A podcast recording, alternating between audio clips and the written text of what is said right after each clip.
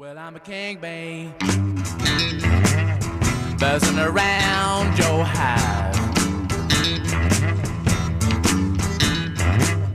Well, I'm a gangbang, baby, buzzing around your house.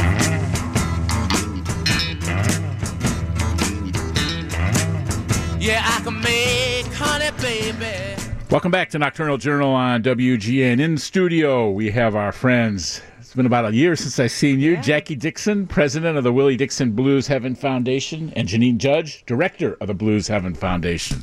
Thanks. Thanks for having us. And last time I saw you, we were at the studio. That's right. Yeah, we did a little remote from there. June's going to be a busy month for you guys, right? Extremely busy. It always is. Yeah. But this month, we got a lot of different activities going on. So do you want to start? We played a little Stones there. You want to start with the Stones thing? What you got? June 5th, previously unseen photographs of the Rolling Stones. That's right. Yeah, talk about that, June 5th at 6 p.m. Right. I'll let Janine start with that Janine, one. How about that? Well, we're very fortunate to have the Bob Bonis archives coming to the building. We've been trying to get that photo of the Stones in the studio that was taken by Bob Bonis through the control room window for a few years now. This is about 64. Exactly. Right. June 10th of 64 was their first recording session at Chess, and we finally got through to them to come and bring some photos, and we worked it into an exhibit for an event that we were planning already to celebrate the 55th anniversary of the Stones' first sessions there at Chess. So that opens June 5th, and we'll run through the month of June. About how many photos will there be? We're looking at possibly 80, and the majority of them have never been published or seen before. Those will also include photos of the Stones' stay at the Palmer House when they returned in November of 64. Yeah, I talked to my friend Ken Price, a publicity guy at the Palmer House. They said they really weren't on the radar. It wasn't an entourage like it is now. We've reached out to the Palmer House. Yeah. I'm still waiting to hear back from Ken to do part of the exhibit there. Oh, that's a great idea. To try to do something either in the Lockwood restaurant or incorporate it in their Hot History tour. I think it would be great for them to have it in the building. He said, I'm like Ray Rayner here with all my notes. Remember Ray Rayner? Yeah. Anyway, I think he said 1983, Bianca was there. Okay, yeah.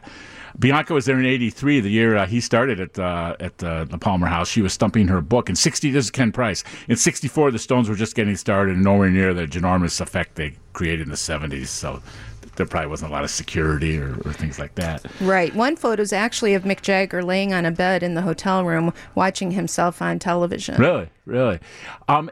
In your years at the studio, have you gotten any oral histories? Did your dad... I mean, I brought... the Willie Dixon story, I am the Blues. It seemed like Brian Jones was the avatar for this. He walked in the studio and that's maybe right. Brought Mick. What did you hear? What have you heard historically about them coming to Chess? There's been a lot of different stories about when the Rolling Stones were at Chess. What I know to be most factual is that they came in through the front door, which was not common of the musicians that recorded there. And they were kind of surprised to find some of their legends, some of the artists that they had been inspired by were there present when they arrived. And so, but then the stories about what was going on in the studio at the moment, that has varied a lot over the years. Well, now this, according to the book, it said Brian Jones and later one of the Stones came walking down into the same area and was so proud to be able to say, "This is Willie Dixon." So Willie, your dad was there. Yeah, he was there. Yeah, absolutely. Did he ever say what his reaction was to these guys from England? He had known some of them from England before when he was touring and getting festivals started over in Europe. He had met a lot of them when they were really young, and so there were a few that really stood out to him in his mind. So it's. He wasn't necessarily impressed that he was meeting the Stones because, like you said, they were kind of a new band. And so we had no idea what impact they would have on music going forward. But he was always pleased to meet new musicians and people that appreciated blues and wanted to pursue the history of blues. Now, they were doing 5x5. That was like an EP that became 12x5. What all did they record there at Chess? Well, they definitely recorded 2120 South Michigan Avenue. Uh-huh. And the other songs included Satisfaction. And 4 other tracks on the 12x5 album were recorded there in June of 64. And do you know how long the sessions were? I don't. How long they were in town? Not it was sure. quick, I'm sure. Well, they were quick. There till June 11th. Yeah. And when they arrived, apparently Chuck Berry was in the middle of a session upstairs. Yeah, I read that. As you look at the pictures, are they up yet? Not yet. But you've seen them. What did that do? How did you process that? Did it bring? Were there a sense of discovery? You looked at these photographs. What went through your mind? Right. Well, I haven't seen all of them. I've only seen a few so far, but it is pretty interesting and exciting to see them actually. First of all, so young and so eager and energetic, and to see them in the building. But then there's so many photos, like she mentioned, there's over 100 photos that's still to be seen. So, but she's seen more of them. And a big part of it, Dave, is also the fact that we're trying to restore the studio to a working studio again. And part of the reason I wanted to get those photos in is it also is some of the very few photos of any sessions at Chess. So it gives us an idea of what things looked like in there for our restoration. We should say he's passed away, but the photographs were taken by Bob Bonis. Bonis, who also served as a U.S. tour manager for both the Stones and the Beatles. Correct. From 1964 through 1966. Right.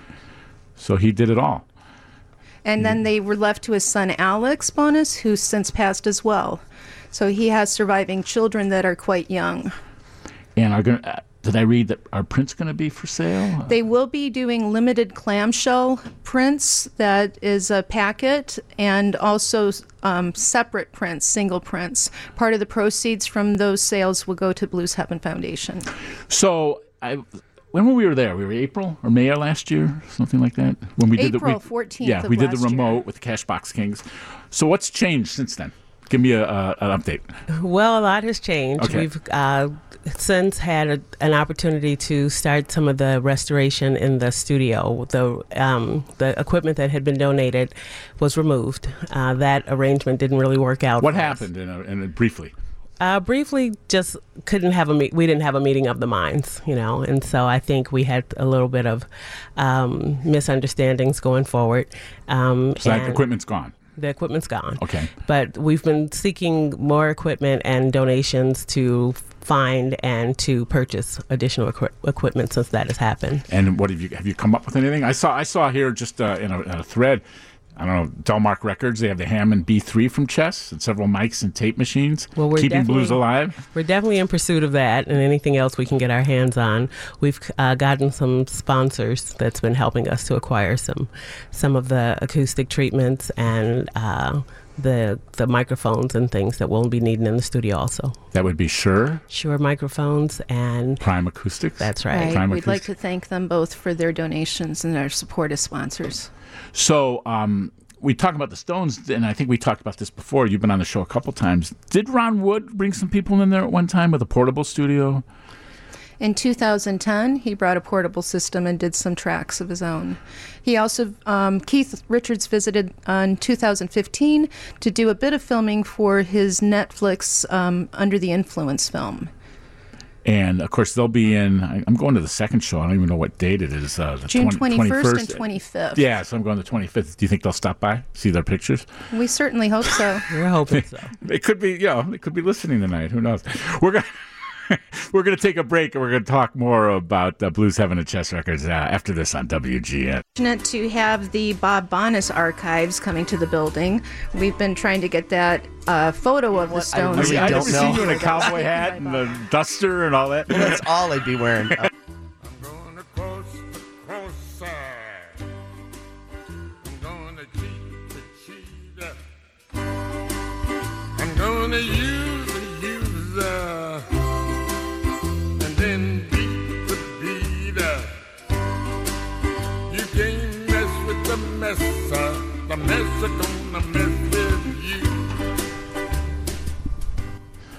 That was a little mashup there. That's your dad.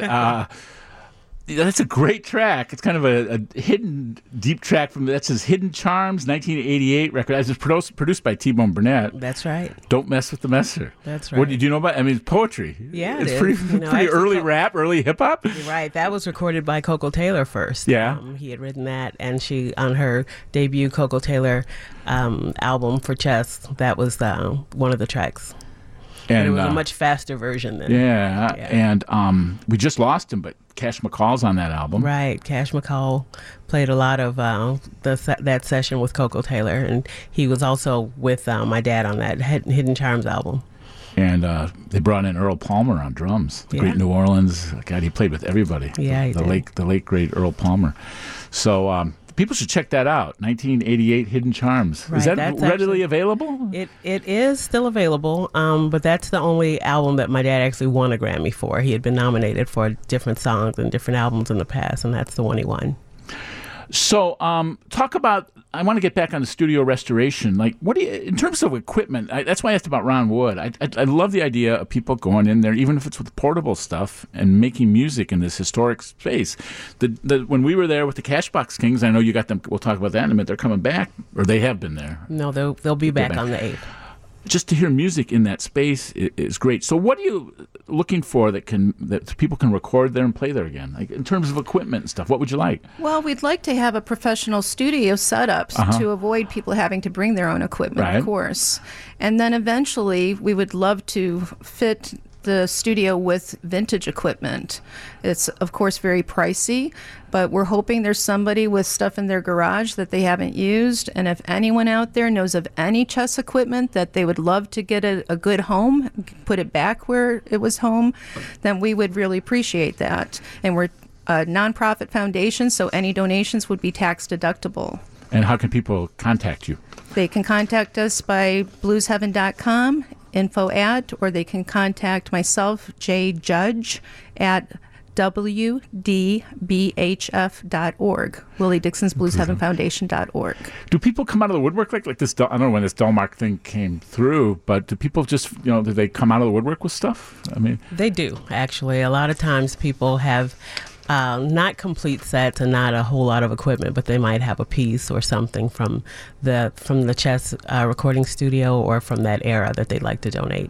But we're still, like she said, trying to get as much of the vintage old analog equipment as possible, because nothing can replace that analog equipment sound. Oh, wow. And you're looking also for volunteer and internship positions? Yeah. Correct. Talk about that. We have many opportunities for volunteers with our Record Row Garden concert series, also helping us within the tours and the gift shop area. We also have opportunities coming up for the Blues Fest weekend. We do our Blues Fest after party on the 7th. That's with Melvin Taylor. June 7th. The 8th with the Cash Box Kings. And again, as you mentioned, that's all up in the historic Chess Records studio. And for $25, it includes a dinner that evening. Oh, really? Okay. And 2120 South Michigan. Again, information. And you can buy tickets on the website, bluesheaven.com. And I would advise people to get their tickets because the studio is limited seating. But it's a great opportunity to hear a live band. After the Blues Fest closes, come on down to 2120. Do you have a string of events throughout the summer? We do. Our Record Row Garden concert series has been posted on our website. And we do free concerts in Willie Dixon's Blues Garden next door to 2120. That's every Thursday from 6 to 7:30. The first one each year starts the first Thursday of June, and we end the second Thursday of September. And what are the hours to visit the Blues Heaven now? Our hours, we are open Tuesday through Saturday, noon to 4. We do tours every hour on the hour, the last beginning at 3 o'clock. And tours are $15 to support the Blues Heaven Foundation. That includes a walk through the building and sitting up in the studio to hear some of the actual recordings that were done there at Chess. Do you get people? I was telling somebody last week about Kane's Ballroom in Tulsa and about the story about Beck. I mean, that's where Bob Wills started, and it's just a national landmark and stuff, and how Beck came in there and he wanted to sleep on the same sofa where Hank Williams slept before he went on his last tour a couple days later on New Year's Day. Do you get traveling musicians and stuff like that who want to come and check the place out? And we've talked about Ron Wood, but Mellencamp's been in there. Talk about some of the people who are curious about the history of the space. Okay, well, we've had lots of people come in. Paul Rogers has come in. We've had Steven Tyler, the rock band Styx. They've come in and they actually recorded there. They brought in their own equipment also. And to go back to the Ron Woods visit from 2010, he had come in with Steve Jordan, that's the drummer for Clapton and also has the group The Verbs with his wife, and Pino Palladino from The Who. And then we've also had tours from the band that, who was that we saw? Tom Jones. Tom Jones. Elvis Costello was in last year again. He's been a frequent visitor. Mm-hmm.